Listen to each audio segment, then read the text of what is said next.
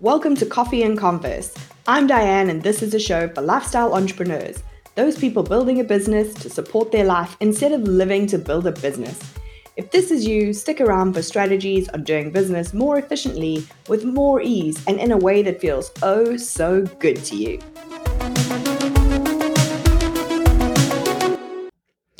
Today, I'm doing something a little different from my usual guest interview. I've asked my friend Ebony Allard, who's an award winning coach, author, artist, and podcast host, to come and share with us her real life experience of a crisis in her business. You'll hear us discussing the experience as she remembers it, interspersed with real recordings from her social media from the happening. As you're listening to it, I really want you to put yourself in her shoes and ask yourself what you would have been doing in that moment. If you stick around to the end, we're going to wrap up with what she's done differently in her business now and the lessons she feels like she's learned from this experience. I suggest that if you have little ears around, you may want to pop some headphones in, as there are some adult themes to this episode, as well as some adult language. So let's dive in. So, Ebony, tell me a little bit about how you found out that something had happened in your business. I was doing that thing that I tell all my clients not to do. So I was lying in bed on my phone. scrolling. And uh, yeah don't do that don't do that. And this is why. So i woke up leaned for my phone opened facebook. Some kind of message came up. I didn't really understand it. I only had one eye open. It was like 6 a.m i hit no yes i don't even know. And in that moment i then got locked out uh, of my facebook account. And so i then went into instagram and i also got kicked out of there and that is how I first knew that something was up. So I kind of got dressed and I came downstairs and I went to my laptop and I sat and I tried to get into my Facebook that way. And I, I, I couldn't get in. So, what was that very first emotion? You've actually sat down at your laptop and gone, oh, it wasn't I was just too tired and I input my password wrong. It wasn't just, oh, I couldn't see on my phone. It was, I have lost access to what was a very big and engaged community for you. It was, it was actually. And it was something I had spent a lot of time and energy and effort and money building. I had a, you know, I still have, but I had a blue tick, you know, it was, it was a big deal. And it's interesting because panic and fear and the thing I remember the most is feeling as though someone had broken into my house. I had that same feeling. I don't know whether you've ever had anyone break into your house or into your car or something like that, but it's a very strange feeling of your privacy having been um, invaded and that people have got their hands on your stuff. And, and I was terrified that someone was pretending to be me and that my friends would believe it, that my clients would believe it, that they might give money. Like I was just really anxious and scared and and a bit kind of confused of how how could this happen right? But like not being able to get hold of anybody. Like if your house or your car gets broken into you know who to phone. You phone the police right? And you say this happened and, and they tell you what to do next. Actually they take control of the situation and they tell you what the steps are that piece was missing from my experience. And that made it very, very difficult to know how to feel or what to do. Right. And, and to also have these feelings of like, is this even important? Should I even be this upset? Right. So you're assuming you've been hacked because you can't get into everything. Let's talk about that immediate day. What did it look like? What were you trying to do? The first thing I really wanted to do was to disconnect any credit card or PayPal from my ads account because I was really scared that that's why they'd got in, that they were going to run up a massive bill on my Facebook ads account. Um, so I managed to do that by getting in touch with the other admins on my account and going in and getting them to block everything and also get, getting them to and so it turns out at this point and i think they've changed the infrastructure because this was quite a while ago but you could get into the um, the business account, like the ads account part, was different from the profile. So where they they had got in they had control of my personal profile and of my um, business profile as a result and they hadn't actually and they didn't actually care about my ads account which was really interesting I was like, where, where, what are they trying to steal from me? Right. Like this was the list, right? In my head, it was like, what are they trying to steal? Like, what is, no one wants my photos. No one wants my la la la la la. Right. So the first place I went was ads account, right? They want to spend. And then the second place I went after that, after we disabled all of that, was I realized that my account was blue ticked and that that's and and had um, a large following. I was able to get back into my Instagram. So I went on Instagram and I went live. Hi guys. Um today's been a very weird day. So my Instagram was disabled and shut down and my Facebook is still been disabled and shut down, which means that I'm not going to do the sum up of Youpreneur for you today, but I will tomorrow. Uh, I don't know why it was shut down. It says it's for terms and service. I, I literally have no idea. Um, I've done all the things that I can do to try and reinstate it, but if you're trying to get hold of me on Facebook, I can't get in. Soz. So yeah, that's what is going on. Uh, right now, I'm just really happy that I've got my Instagram back. That is really cool. So hey, yay! Uh, but it means that I'm not going to do a, a roundup of Youpreneur, and it means I'm behind on a bunch of other admin and stuff. Sorry. So I had an account that had a large number of people, but not enough followers for Instagram for Facebook to care about me, right? Like there's a there's got to be some kind of hierarchy. I didn't have my own ads manager. I didn't have an account like person, um, and so I couldn't get hold of every anybody. Also, they would say it's fine. You just go into Facebook and um, complain through that process. I'm like, I can't get into Facebook. They're like, yes, yes. Here's the link. I'm like, no. Hey guys, thank you so much for all of your support around the Facebook thing. Um, it is, you know, it is one of those things. Facebook is um, able to do that to us with our accounts. I have still been disabled, which means that I'm currently locked out of all of my groups, all of my accounts. I, um, if you had messages with me or we've been interacting, the whole lot's been dis- deleted. Um, the best way to get hold of me right now is on here. Please tell anyone that you know that my that, that might be looking for me or trying to engage with me in some way. As you can probably imagine, it was a bit of a shock, and um, last night I was quite upset and quite sad about it. Um, I do believe that it will be resolved. I do believe that there is a reason and that we'll work through it and that we'll come out stronger and better and better connected. Um, just bear with me. More admin than I realised I'd be dealing with right now. So what actually happened was I couldn't get into Facebook at all. I've since learned, so I couldn't see my page at all, but everybody else could still see my page. And so one of the things I learned was that you can go into your Facebook profile, like your page profile settings, and make it only available in some countries. And what they'd done is they'd turned off Europe, America, Australia, um, England, and they changed my picture.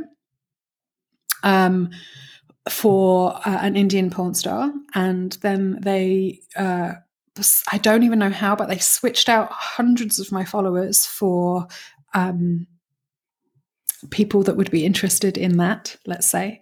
And then using that profile with a blue tick, they went into Facebook groups, very specific types of groups, um, and were selling initially sex and then guns and other weaponry. And at that point, I got a phone a call from, and I don't even know how, but I got um, a phone call from a federal investigation division somewhere telling asking me lots of questions about whether I was a terrorist essentially and whether I was trying to t- sell bombs and guns and that was over the co- like over 24 hours, it escalated very, very quickly.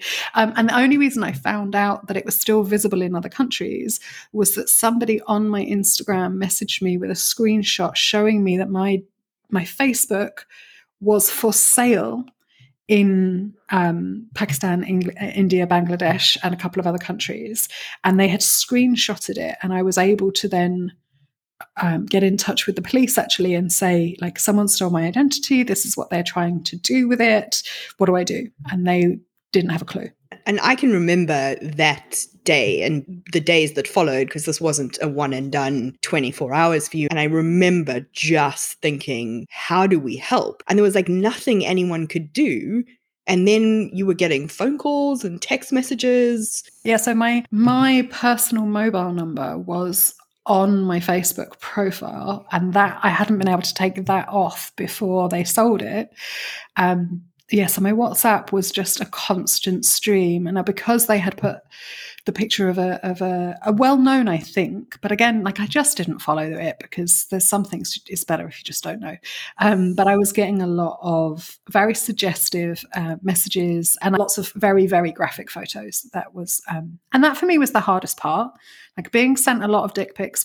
It was unlike anything I've ever experienced. And again, it's like it's it's really invasive to have people send you stuff that you didn't ask for. Hi, lovely ones. Um, I'm mostly not coming on here live so that I don't burst into tears because I'm kind of in that place right now. Um, it's a bit much, and if it was just the loss of Facebook, I'd be okay. The fact that uh, no one's got back in touch from me from Facebook. That is quite upsetting. The fact that my phone number's been published, um, along with the sale of my page, so that I'm receiving hundreds and hundreds of uh, text messages and email that is the bit that is really difficult to deal with because it's so in my face. So I can completely change my number, but they'll still be using my brand, still be using my name, and I don't really know what to do about that. So I filed with the police this morning. There's not an awful lot they can do. Um, I'm, but I have a crime reference number so that I can tell Facebook about it if they ever do get in touch with me or get back to me. Um, yeah, and I'm figuring out what to do with the business right now what I mean by that is a lot of my business is based on community, and a lot of that is based on having community spaces that we've been using on Facebook. So um, I'm really just taking this time not to act too fast, not to hurry to solve it, uh, but to check what's right for me. And when I know, you'll be the first to know. And thank you for all of your nice messages. They make a welcome respite. Thank you. I hope you are all having a lovely Monday, and I will, um, yeah, check out my messages from time to time today and reply to all of you. Thank you goes back to feeling like someone had broken in. So yeah. you were already feeling violated. Then someone has also like put all of your stuff on display, making you feel even more vulnerable. And then people are coming along and using it against you. Yeah, and I couldn't see any of what they were doing because they'd blocked my IP address, they'd blocked like all of this stuff, and I couldn't get hold of anyone in terms of Facebook. I didn't know what they were doing. And I think that's also, you know, it took quite a long time to understand what they wanted my profile for and what they were doing with it. And I didn't know whether it would affect my personal uh, Facebook. I didn't know whether I'd ever get my photos back. I didn't know whether I'd ever get to speak to, you know, those people as well. And so it's, it was, it was very upsetting, very confusing, and oh, and came at a point where I had just really got Facebook working for me. Like I was starting my all our lead gen system was Facebook. We were doing really well. That's where all of our new leads were coming from. I was just about to go into launch. You know, it's all of those kind of things where suddenly it was like, oh, no, those kind of 20,000 people you thought you were talking to no longer exist. What else have you got? And so, what was the resolution of all of this? Because you've gone from being like, okay, somebody else has my Facebook account. We're no longer sitting with you getting hopefully dick pics from all over the world. How did you resolve this in the end? Just to be really clear, it took a very, very, very long time. And the only reason I got anywhere with it actually is because one of my friends in Ireland has a friend who works at Facebook. Because she was my friend through a friend, although I've never met her, I don't even remember her name she wasn't allowed to work on the case. But from time to time, she would put the case number in to see what had happened. And I would say, nothing has happened. And she would say, oh, it's on a resolved list. And that went on for months, months and months and months. So I sent uh, an email out to my email list earlier saying that we had tried again with a different Facebook account. That's all been blocked too. So I'm not on Facebook at all anymore. If you're on Facebook, I'd really appreciate it if you'd share and just let people know what's happening so that people don't think that I have disappeared off the face of the planet. Um, and just let them know that they can find me here. And if you feel like messaging Facebook and asking them, what the fuck, then please do. Thank you. So essentially, what happened is eventually it was resolved for them because eventually I got my account back. I was able to log back into my account. But my Facebook following was not my following anymore. It was um, it had reduced from about 20,000 down to about six or 7,000, all of which are, most of which um, were a demographic that are not who I want to be showing my stuff to. Not your um, ideal client avatar. No, not really. For many, many reasons. And in some ways, it had also, you know, I don't know the algorithm stuff. I don't know all of those things, but um, it was as though I had been shadow banned or whatever, that is. Like we, we just weren't discoverable. Nothing was working or feeding through. It essentially had become a a vacant, you know, like an absent page, a shadow page, like just nothing, you know. So I still I have it. You know, I've never closed it. It exists, but um, and and so I can use it for ads if we ever want to do them, um, but I don't use it anymore, and I have no trust really of Facebook anymore, which is interesting given that I still use Instagram, and it's that is hard for me actually because I would prefer not to since they took over, but also Instagram is my favorite platform and is um, and if I'm completely honest, it, it, it has affected that reach as well. And I have often thought about closing my Instagram account and starting from scratch, but it's a very difficult thing to do when you have.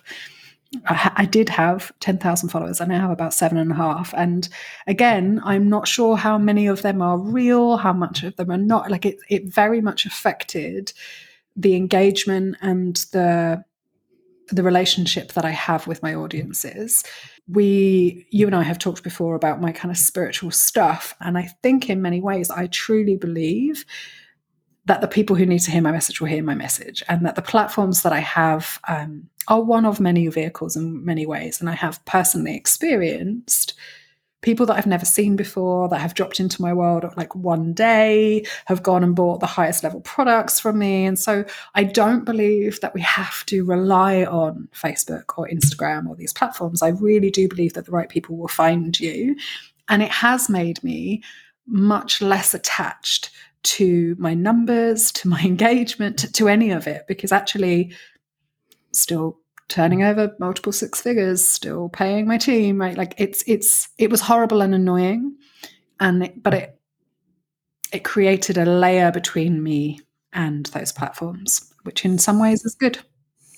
I wish we hadn't watched you go through it. Don't get me wrong, but it's incredible to have watched you go through it mm-hmm. and to have taken something good from it. Thank you. From a pure practical perspective. So mm-hmm. you're back on Instagram. Mm-hmm. How's your Instagram security? Like, are you more aware of it? Are you like changing your password every other day? Okay, so the really practical things I did do after that um, is we. So it also, so I think I had LastPass at that point, but I wasn't really using it, and I would let my assistant have my password into the password manager and la la la. No, not anymore. Um, from that day, everybody, you know, I, I um everybody has their own accounts. Uh, we can track exactly who has logged in when and where. I am really clear about everyone having their own passwords. I use sec- uh, like two factor authentication on everything. Um, in fact, just as we came onto this call, I was like, I've changed phones and now I need to log into my, to, like, I need to check, find my password generator. Ah, but yeah, that stuff is, is for me part of being a grown up now. Yeah, you have so much authentication now that you can't even get in.